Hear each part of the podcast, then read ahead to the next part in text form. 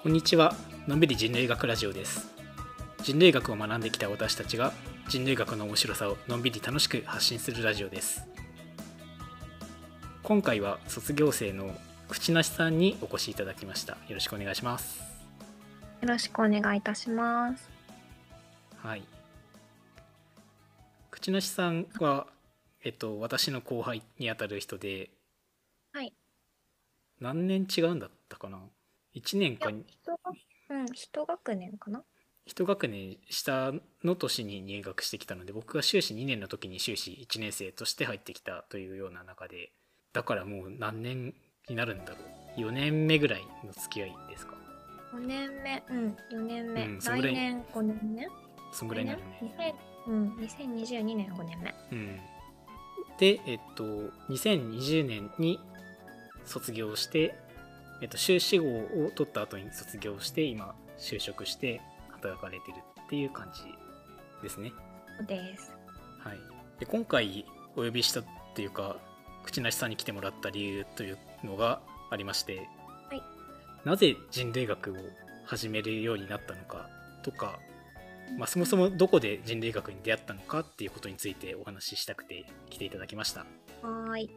じゃあなんだろう大学生の時っていうか学部の時って何をしてたんだっけ？学部は、学部は法学部の政治学科で。国際政治。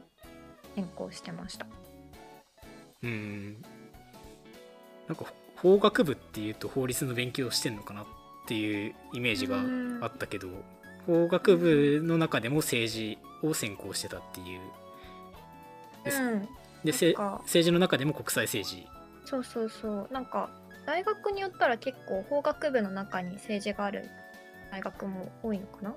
あの経済と政治で分かれてるところもあったり。うんあるよ法ね学部の中に法律政治で分かれてるところもあったりで私の大学は後者の方で、まあ、国際政治、まあ、国際関係を勉強してました。大学は。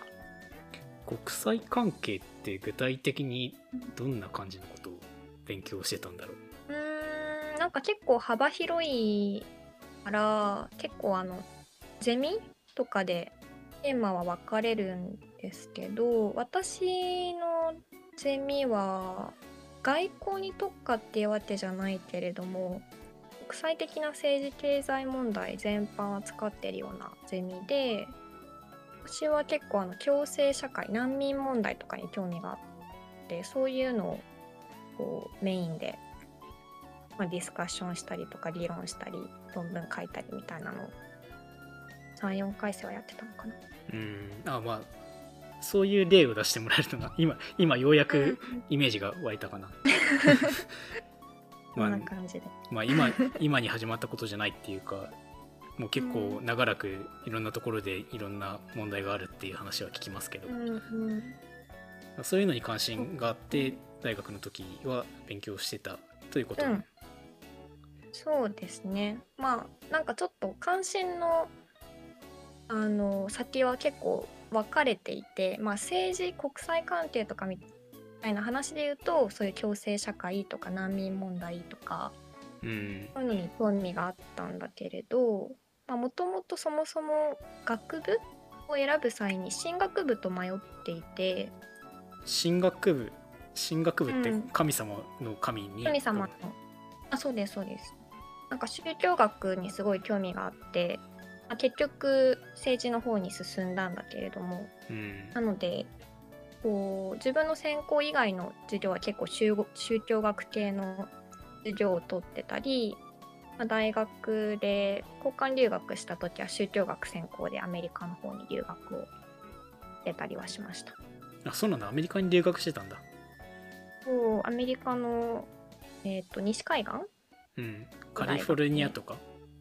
あそうそうそうそう。うん。そうですそうです。なるほど。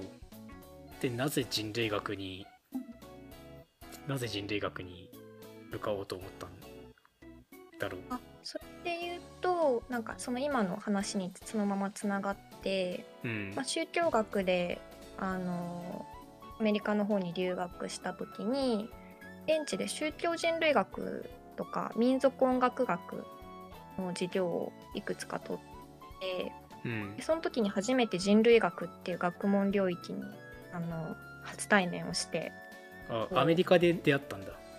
あそうそう。あのまあ授業のタイトルがあアンスロポロジカルビューみたいな感じのだったのかな？ちょっと細かくは忘れちゃったんだけど、はい。でそこで初めて出会ってなんかこの学問の視点とか価値観がすごいいいなって感じながら帰国してでもともとその政治の方で修士行こうか迷ってたんだけれども帰ってきて結構大学の図書館の人類学系のラックでいろんな本読み漁ったらえこっちすごい面白いってなって。あでもねそれは めめちゃわかる。そう。なんかね本当図書に片っ端から読んでた。そうそう。なんかね図書館の人類学コーナーに居座る時期確かにあったわ。あそうあそうまさにそれが留学から帰ってきてしばらくだった。うん。なるほどそれねでそれでまあ人類学の方で修士行きたいってなって、まあ、専攻変える形になったんだけれども、うん。まあ、因子の勉強を受けて無事受かったので人類学の方で研究室積んだって感じで。うん。アメリカの人類学ってまあ一般的に文化人類学と呼ばれると思うけど、うん。まあ、あのイギリスの方の人類学は割と社会人類学っていううん。のを標榜してる場合が、まあ、多いかなっていう風な印象はあるんですけど、まあそれに対してアメリカの方が文化人類学っていうのを名乗ってる人が多いようなイメージがありますね。あそうなんだうん、あでもなんか向こうで文化人類学っていう授業は取ってないあそうなんなんかあだ。くまでそうそうあくまでその政治領域の問題だったり、まあ、宗教を人人類学的に研究してる先生の授業を取ってたっていうだけで文化人類学っていう授業は取ってないからちょっとその辺はあまり詳しく知らないかもしれない。うん結構ね実は人類学っていうか文化人類学の先生が持ってる授業なのに民族学っていう名前で、まあ開講されてたりとかカリキュラム上そうなってたりとかうんうんする場合もあったりするから、まあ一概には言えないとは思うけど、そうなるほど。ね。そういう経緯でうん人類学しました。リンリンはもリンリンもでももともと学部は確か別なんですよね。うん、僕は商いと書いて小学部出身なので、まあうんまあ、全然違います。そうですよね。統計とか。うん、統計もやらされました。やらされまいした。やね、よく耐えたなって思うよ。本当に。本当に。リンリンの人類学との出会いは？あ、それはね、ちょっと考えてみたっていうか、思い出してみると、うん本当に本当の一番最初は高校生の時かな。あ結構前だ。うん。なぜならね、持ってた単語帳にアンスロポロジーっていう単語が入ってて、あ英語の英単語帳にね。うんうん。でなんかなんとなく人類学っていうのを認識してたっていうかまあ字面だけ覚えてたんだけどえでもその時からもう人類学がどういう学問かみたいなところまでなんとなくイメージついついてたの？いやそれのイメージをつけたのはもう間違いなく東京大学の英語のリスニング問題なんだけどへえすごい劇的な出会いが エピソードとしてあるんだ。あのねエヴァンズ・プリチャードっていうもう有名な、有名オブ有名な古典人類学者がいるんですけど古典人類学者っていうかなんかもう本当にね1920年代に南スーダンあたりの社会に行って、まあ、うん。民族史って言われるものを書いて、もう我々なら名を知らぬものはないぐらい有名な人なんですけど がなぜか東京大学のリスニング問題に題材として出てきたことがあって、へえ入試でそんなの扱ったりするんだ。うん、あそっかリスニング問題だからテーマが重要じゃないというかあくまで課題として。うん、でも今思うとその入試問題作った大学の人類学者誰だろうって思うよね。うんそうよね。うん、もうでも当時は必死になって勉強してたからすごいき聞いて聞いて覚えてたから、うん。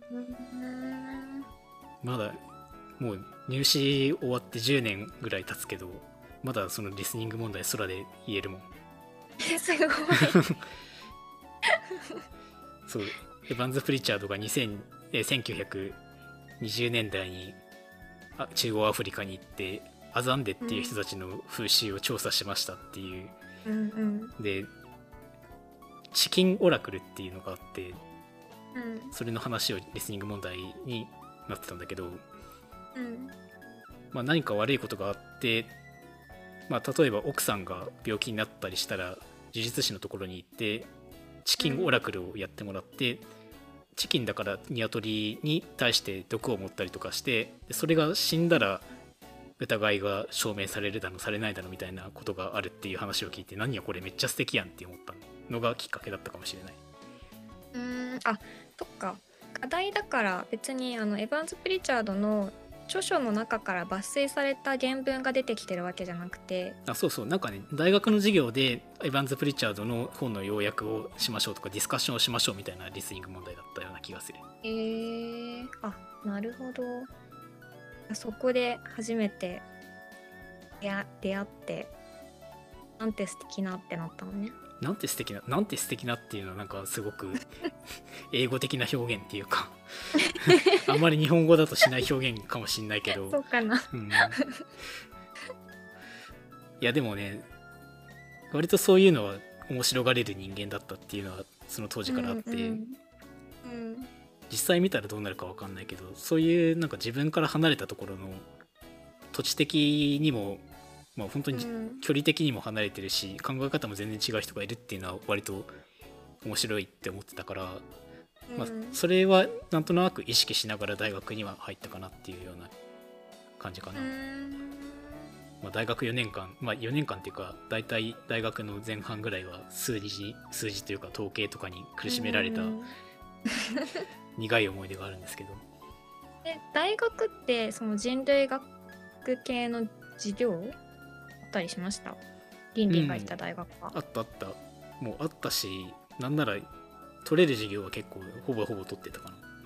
へえあそうなんだ。いいな。じゃあそういうところで結構理論とかは学べたのかな？学部の頃から。うん。まあ本当に基本的なところとかは授業でやってくれたりとか、まあ、あと先生の先生ももちろん文化人類学やってる人がが多かったからうんうん。自分のフィールドの話してくれたりとかそういうことはあってそうそう。その時にまあいろいろ勉強して禁止編とかね。うんうんジェームズ・フレーザーとか。うんもうベーシックなところね。そうそう禁禁止編自体もね 禁止編自体はもう頭から最後までは読んでないんだけど。人うん。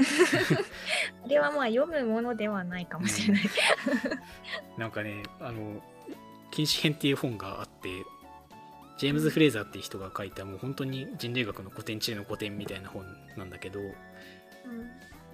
なんだろうあの百科事典の文庫版じゃなくてあのなんて言うんだろうブリタニカ百科事典のハードカバー版をうん、ね。何巻セットみたいな分厚さのそうそうそうそう。本があって私も私もが大学の図書館の書庫に入ってあのこういうものかって引っ張り出したけどまあその 一冊目の半分までも読めなかったかも。うん。なかなかね根気がいる本だけど、そうだね。うん。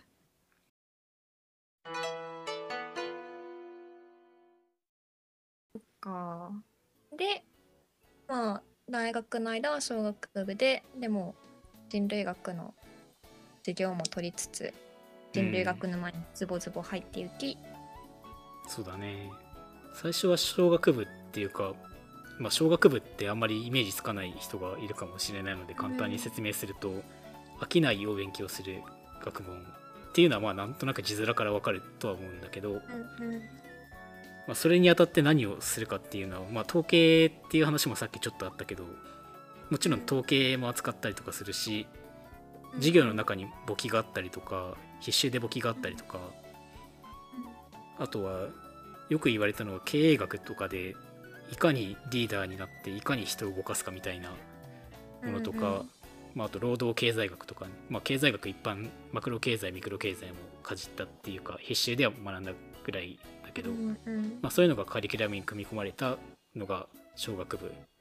そうですね、まあ、経済学よりも実際にお金を動かしたりとか金融を考えたりとかそういうことをする人はまあ多いかなっていう位置づけかな、うんそうね。なんかあのイメージやっぱ大企業の、まあ、ご子息たちがこう社会社会に出る前の基礎勉強として そそれだけじゃないけどね。学問のイメージ。それだけじゃないけどね。僕みたいに全く関係ないところから来た人もいればうん。結局馴染めずに4年間過ごした人ももちろんいるからうんうん。そうそう。でその大学院選ぶ時ってどうやって選んだっていうかまずどうやって探したんですか？えー、すごいなんかき 記憶をたどる感じになっちゃうんでちょっとしどろもどろになるかもしれないですけど、確かなんかそもそもその、まあ、留学から帰国して図書館のに置いてある人類学系のこう著書は漁ったはいいもののそもそも私の大学にはあんまり人類学系の授業が開講されてなかったりうん。所属してる先生があんまいないっていうのでそのまま進むイメージはなかった。のでまああの結論私はあの外部受験をして院に進んでるんですけどうん。でどうやって探したかで言うとなんかもうシンプルにインターネットで人類学って検索してそしたらこうヒットするじゃないですか大学がいくつか。うんするするでそれで片っ端からなんか研究しあのまあその人類学の研究室の中にどんな先生がいてどの先生がどういうせんあの研究しててみたいなのほんと片っ端から見てたのかな。うんなるほどねでこう親和性があるというかあこの先生の研究自分の関心テーマ近いかもみたいな先生にまあちょっとアプローチあのメールしてみてもうこの時とかはなんかすごいドキドキしながらメールをした覚えがあるけれども。いやわかる。ねえそうだよね。全然他他大学だし全然違う専攻を今してる生徒が送っていいのかっていうのですごいドキドキしながら メールを送った覚えがある。うん、まあ、意外意外と中に入ってしまえば結構よくあることらしいから先生も対応してくれるなっていうのはわかるけど、ね、大学4年生とかそんぐらいの時に何が何だか分かんないし向こうの人とは会ったこともないのにメールいきなり出して会ってくださいっていうのも結構最初は気が引けたっていうかそうなのよね。そんな覚えがあるなそちなみに僕ら同じ先生のもとで勉強してきたんですけう。ど、うん。まあ、僕も割と宗教とかに関心があったというか、まあ、別に宗教人人類学をやろうと思って入ってきたわけじゃないけど関心に一番近い先生はこの人かなっていうので見定めて、うんうん。まあ、あと僕は京都で研究したいっていうのがずっとあったので、まあ、京都の大学院で入れるところで先生がそれに詳しいところっていうので絞っていったかな。うんうん。あ、じゃあもう、そっか。関西圏というか、京都っていうので、賃金の場合はフィルターがすでにあったって、条件が。そうねそうねこれは調べやすいかも。うんそれで言うと、私は、あ土地的な制約はもともとは考えてなかったから、うん日本中見たかも。あそうなんだ北は北海道まあから南は沖縄までうん、あまあそもそもそんな多くはないっていう前提はあるけれども。うん。それでもそうね。ヒットするのは結構見たかな。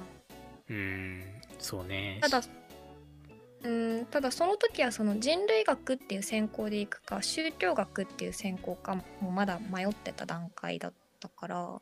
ああなるほどね。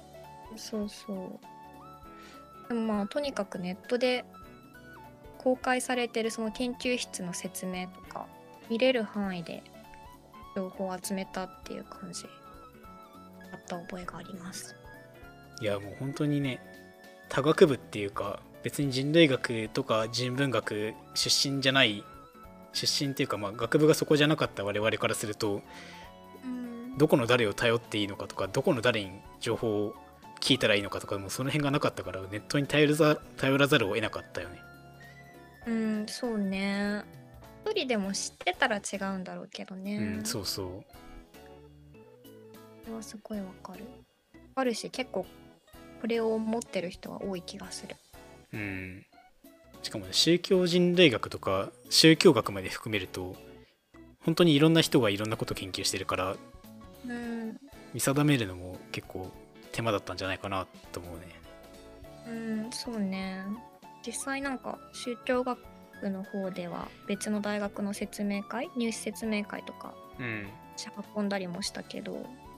あったね入試説明会。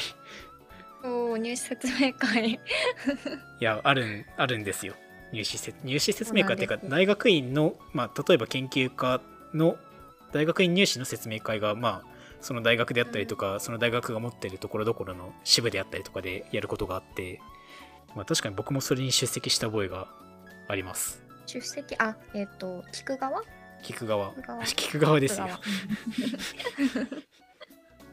今博士課程にいるからなんか 登壇したのかな。いやいやいやあの入院する前っていうかあの大学院に入る前、うんうん。うん、そういうのに参加しましたね。みんな参加してるのかな？うん、結構ねネネットで調べたらそういう情報も出してるところはあるから。うんそうね。あとはなんかその結構その元から情報が少ない中でこう発信してくれてるところの情報は少なくとも把握しておかなきゃっていう。うん。そういうので参加してたか。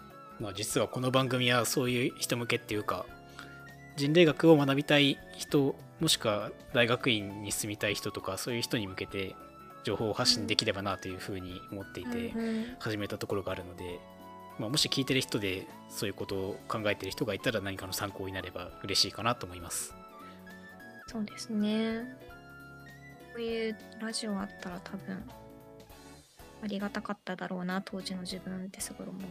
うん、でちなみに結局宗教の研究したんでしたっけ？うーんと宗教ど真ん中の研究は結局してないんですけど、もともとその入試のタイミングで持ってた研究テーマはまあえっと入った後に研究テーマをちょっと考え直すことになったのでうん。まあ天宗教も結構対象としては登場するけれどもど真ん中で宗教人類学的な研究はしてないのかな。うん。まあねあるあるあるっていうかもうそれはね人類学やってるとフィ、まあ、特に文化人類学とかはフィールドワークに行くのでフィールドワークに行った先でいろんなものを見つけたりとか行ってたらあれなんかこっちの方が面白いんじゃないとか思ったりしたり、まあ、あと持ち帰ってねいろんな人に話してみたら実は自分がやりたいテーマじゃなくてもっと別のところの方が重要なんじゃないみたいなことを言われたりとかもするから、まあ、その辺は結構身に覚えがあるというか、そうね。なんかそう。確かに。研究室の中を見てもみんなこうなんとなくぼんやりと関心がある領域はもちろん持って入ってくるけれどもかっちり研究テーマが決まるのってやっぱり調査地行って実際にそれで研究できそうかとかある程度見通し立ったタイミングうん。で決まったイメージ、うん。私もあのもともと行きあの予定してた調査地はちょっと渡航できなくなってしまって情勢的に。それであそうなんだ。そうそう。なのでそもそもそこででもそこが調査地じゃないんだったら調調査というか研究ができないテーマだったのでうん。じゃあもうそもそも研究テーマガラッと変えちゃおうと思って、まあ、もう一度再考し直して調査地を決めたって感じですね。なるほどね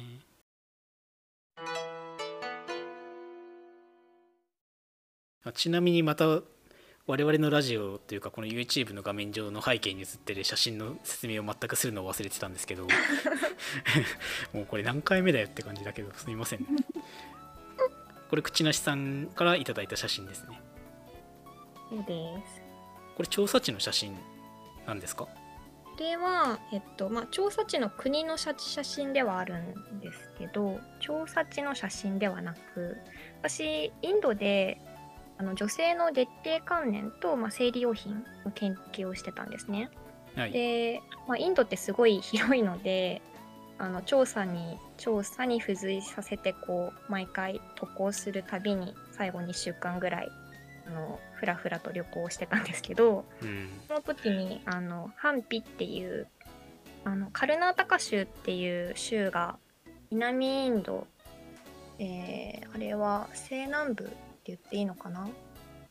に位置する州であるんですけどはい。そこにあのかつてのビジャヤナガル王国の首都であの、まあ、今はもう村になっちゃってるんですけどハンピっていうあの世界遺産の村があってえ。ー、ここのおすすめになります。そうね。インドって広いからね。広いっていうかもう南北にでかいから本当にいろんな気候いろんな地形があって面白いよね。そう本当に気候も違うしまあ民族も違うし言語も違うしうん。食べ物も違うし着てる服も違うしっていうので。南部はどんなとこだったんですか？南部はなんか割と写真写真を見た感じ割と緑が多くて。うん。まあなんかそんなに暑いのかなみたいなイメージの写真ではあるけど、うんうん。そうね。気候的な話で言うとうーんまあもちろんこれもやっぱ州によるしその土地のなんて言うんだろう高地かどうかみたいな話で変わってくるとは思うんですけど私が調査してたそのカルナタカ州のバンガロールっていう都市については日本で言うと軽井沢って言われるぐらいあのすごい涼しい場所でした。インドの中では、まあ、それでも比較的あの暑かったけれども。日本で言うと軽井沢がなんかどこにでも適用されがちなの面白いね。いや。わかりやすいからね